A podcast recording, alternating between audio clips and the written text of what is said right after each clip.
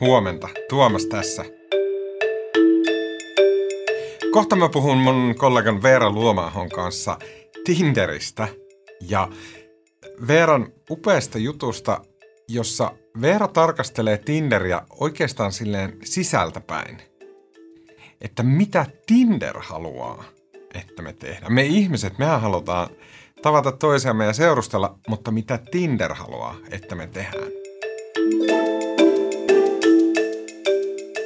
Mutta ensin, tänään on tulos uutisnotifikaatiot ainakin siitä, kun hallitus vastailee kahden jälkeen kysymyksiin eduskunnassa välikysymyksessä, jonka aiheena on Suomen varautuminen hybridisodan käyntiin. Keskustelun, joka varmasti on paineinen Puolan tilanteen vuoksi, sen keskustelun pointti tavallaan on se, että onko hallituksella tarjota mitään järkevää sanottavaa, jos ja kun opposition ehdotukset ei ole hallituksen mielestä tarpeellisia. Lisäksi kun mä jututin mun keskustelun seuraamiseen valmistautuvia kollegoita, niin he piti olennaisena myös sitä, että miten vasta sisäministeriksi valittu Krista Mikkonen suoriutuu tästä jännitteisestä paikasta. Ja vielä Ruotsin eduskunta äänestää noin viiteen iltapäivällä mennessä uudeksi pääministeriksi Magdalena Anderssonin, mikäli ihmeitä ei tapahdu. Ja jos ihme tapahtuu, niin se on nimeltään Ruotsin vasemmistoliitto. Mä kysyin nopeasti meidän Tukholman kirjavaihtaja Jussi Sippolalta ja hän sanoi, että vaikka tuntuisi hyvin epätodennäköiseltä, että pieni vasemmistopuolue kaataisi demari-pääministerin, Ruotsin vasemmistoliitto on sen uuden puheenjohtajansa turvin jo kertaalleen tehnyt. Ja että kun äänestys alkaa, olennaisia kysymyksiä on kaksi. Ensinnäkin, antoiko vasemmistoliitto tukensa Anderssonille? Ja toisekseen, saiko se tästä tuesta haluamansa hinnan eli korotuksen eläkkeisiin? Tänään on keskiviikko 24. marraskuuta ja tämä on HS Vision podcast.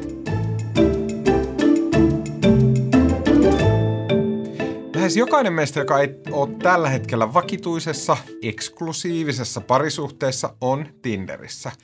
Sitä appia käytetään ihmisten löytämiseen ja yleensä haussa on joko hetkellinen hauskanpito tai sitten ehkä loppujen lopuksi useammalle pidempi parisuhde.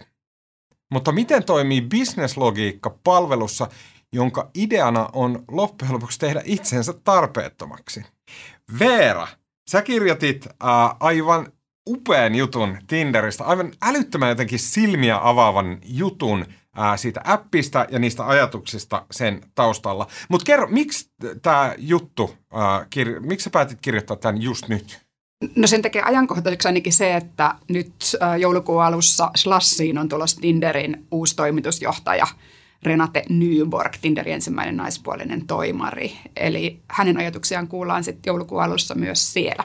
Okei. Okay. Uh, Tämän sun jutun nerous oli tarkastella Tinderiä ei meidän käyttäjien uh, näkökulmasta, vaan sieltä appin sisältä, sen firman sisältä, että miltä se näyttää, kun oot siellä sisällä ja koodaat ja teet sitä appia ja toivot, että se appi menestyy. Ja silloin Tinder on paljon lähempänä, tässä sun jutussa sanotaan riemastuttavasti, että Pokemon Gota tai Game of Thronesia. Mm.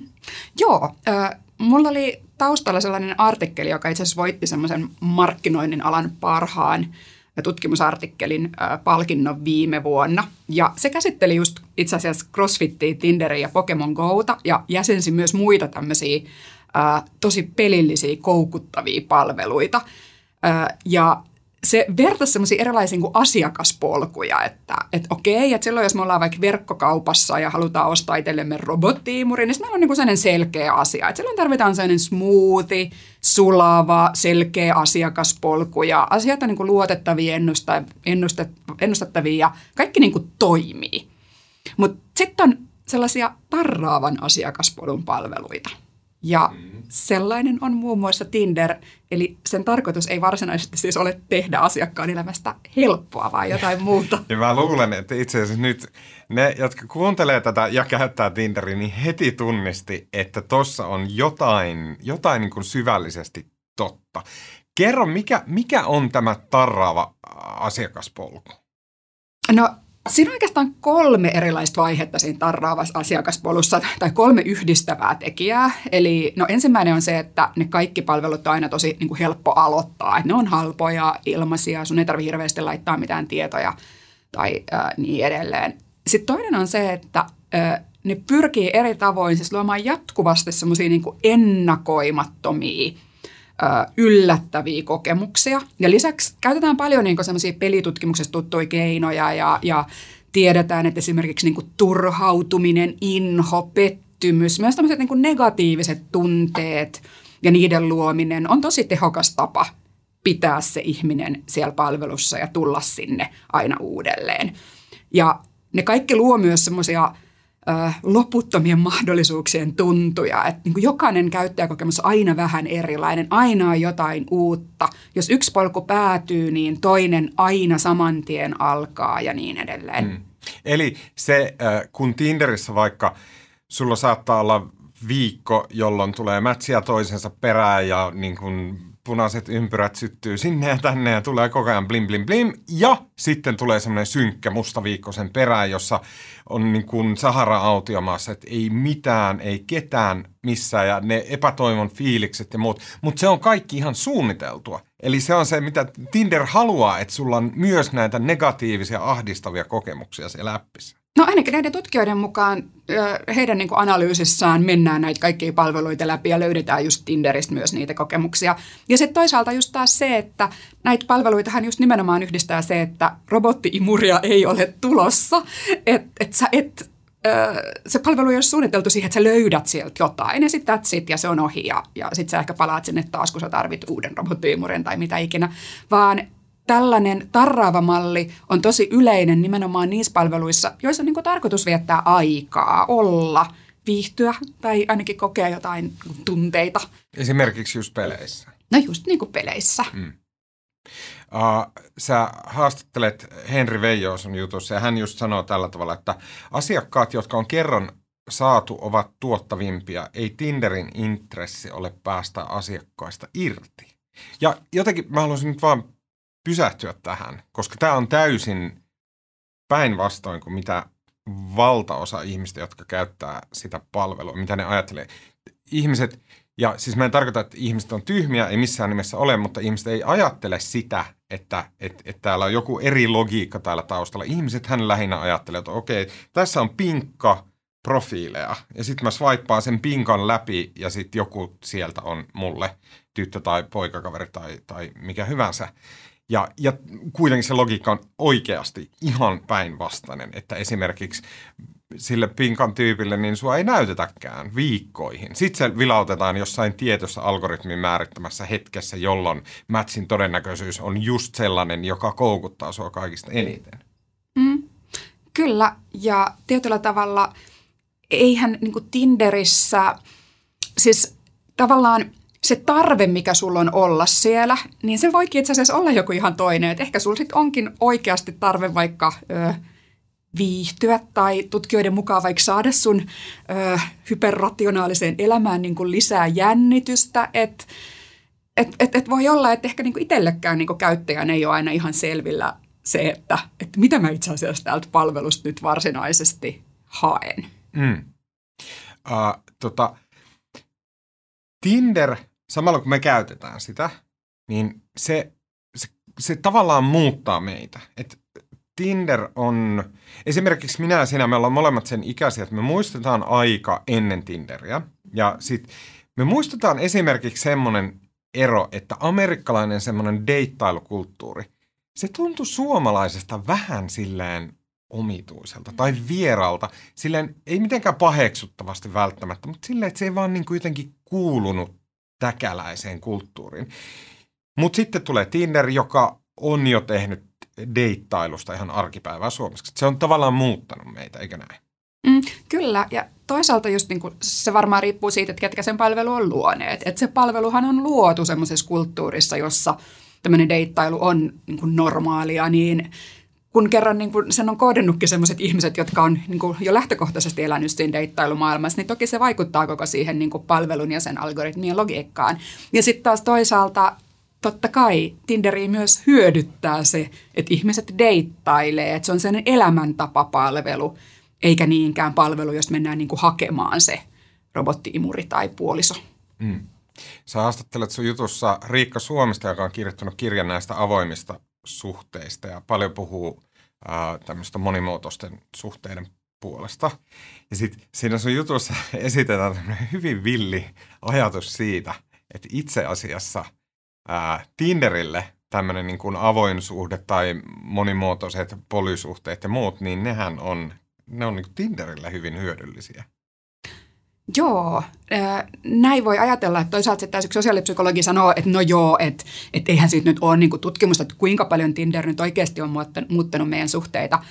Mutta ja, ja Riikka Suominen sanoi, että joo joo, että kyllä se niin kuin näkyy siellä. Että esimerkiksi premium-palveluissa on nykyään, jos ennen oli jotain erillisiä pettämispalveluita, niin, niin vaikka premium-palvelut mahdollistaa tosi monenlaista tapaa etsiä vaikka suhteita sieltä ja niin edelleen. Ja sitten taas toisaalta niin kuin siellä ihan eri tavalla näkyy niin kuin avoimesti se, että olen, olen varattu ja, ja, ja etsin seuraa ja, ja tämmöiset niin asiat sinänsä niin kuin monimuotoisemmin kuin ennen. Mutta sitten taas äh, Riikka kyseenalaisti sitten mun lähtökohtaa myös, että Riikka kysyi, että no joo, että eikö toikin, että, että hakee sitä palvelun onnistumista ikään kuin sen parisuhdelupauksen kautta, niin, niin eikö sekin on niin kuin yhden normin mukaan asioiden äh, tulkitsemista, että jos nyt tykkää hengata Tinderissä ja, ja, ja elää silleen, että et, etsii monenlaisia suhteita koko ajan, niin, niin hauskaahan se vaan voi sekin olla.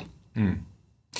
Uh, mun mielestä on tosi kiinnostava se ajatus, että nämä appit samalla kun me käytetään niitä, niin ne, ne huomaamatta muuttaa sitä, että mitä me ajatellaan. Esimerkiksi vastakkaisesta sukupuolesta. Että jos, jos siis etsii vastakkaista sukupuolta, joku e-, etsii samaa, ja sitten sit kun sä selaat niitä kortteja, niin sulle rupeaa muodostumaan semmoinen kuva, että mi, minkälaista on, minkälainen on nainen tai minkälainen naisen pitää olla. Ihan vain sen perusteella, että mitä Tinder näyttää sulle ja sitten, että et, mihin sä mätsäät ja näin. Ja samalla tavalla sitten pikkuhiljaa se, kun sä rakennat sitä digitaalista minää, sitä digitaalista profiilia sinne Tinderiin, sä pikkuhiljaa hoksaat, että mikä – toimii, mikä saa semmoista hyväksyntää, mikä tuo enemmän mätsejä. Ja se muuttaa sun kuvaa siitä, että minkälainen sun itse pitää olla, tai minkälaisia miesten pitää olla, tai minkälaisia naisten pitää olla. Mm, ja Henri Veijo sanoi just tosta, että, että ihmiset on niin tosi hyviä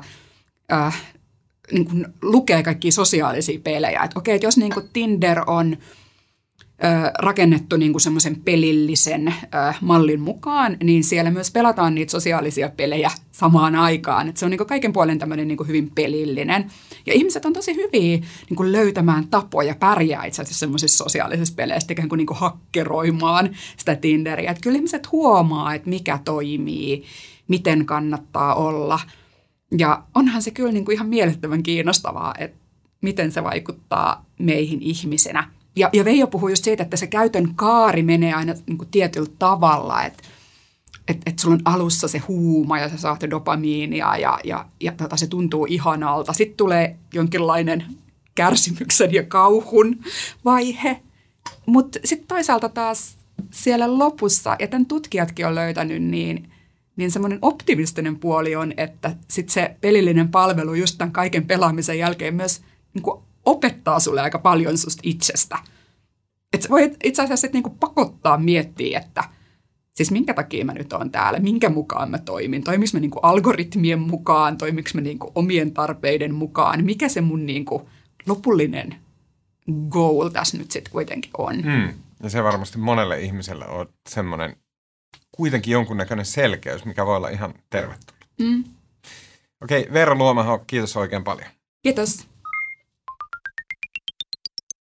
Jos et ole vielä Hesarin tilaaja, niin hs.fi kautta Visiopod, siellä on kahden viikon ilmainen näytetilaus. Kokeile sitä. Äänestäjäkuvasta sekä leikkauksesta vastaa tänään Mikko Peuro ja mun nimi on Tuomas Peltomäki. Tämä oli HS Vision aamupodcast ja nähdään taas maanantaina. thank you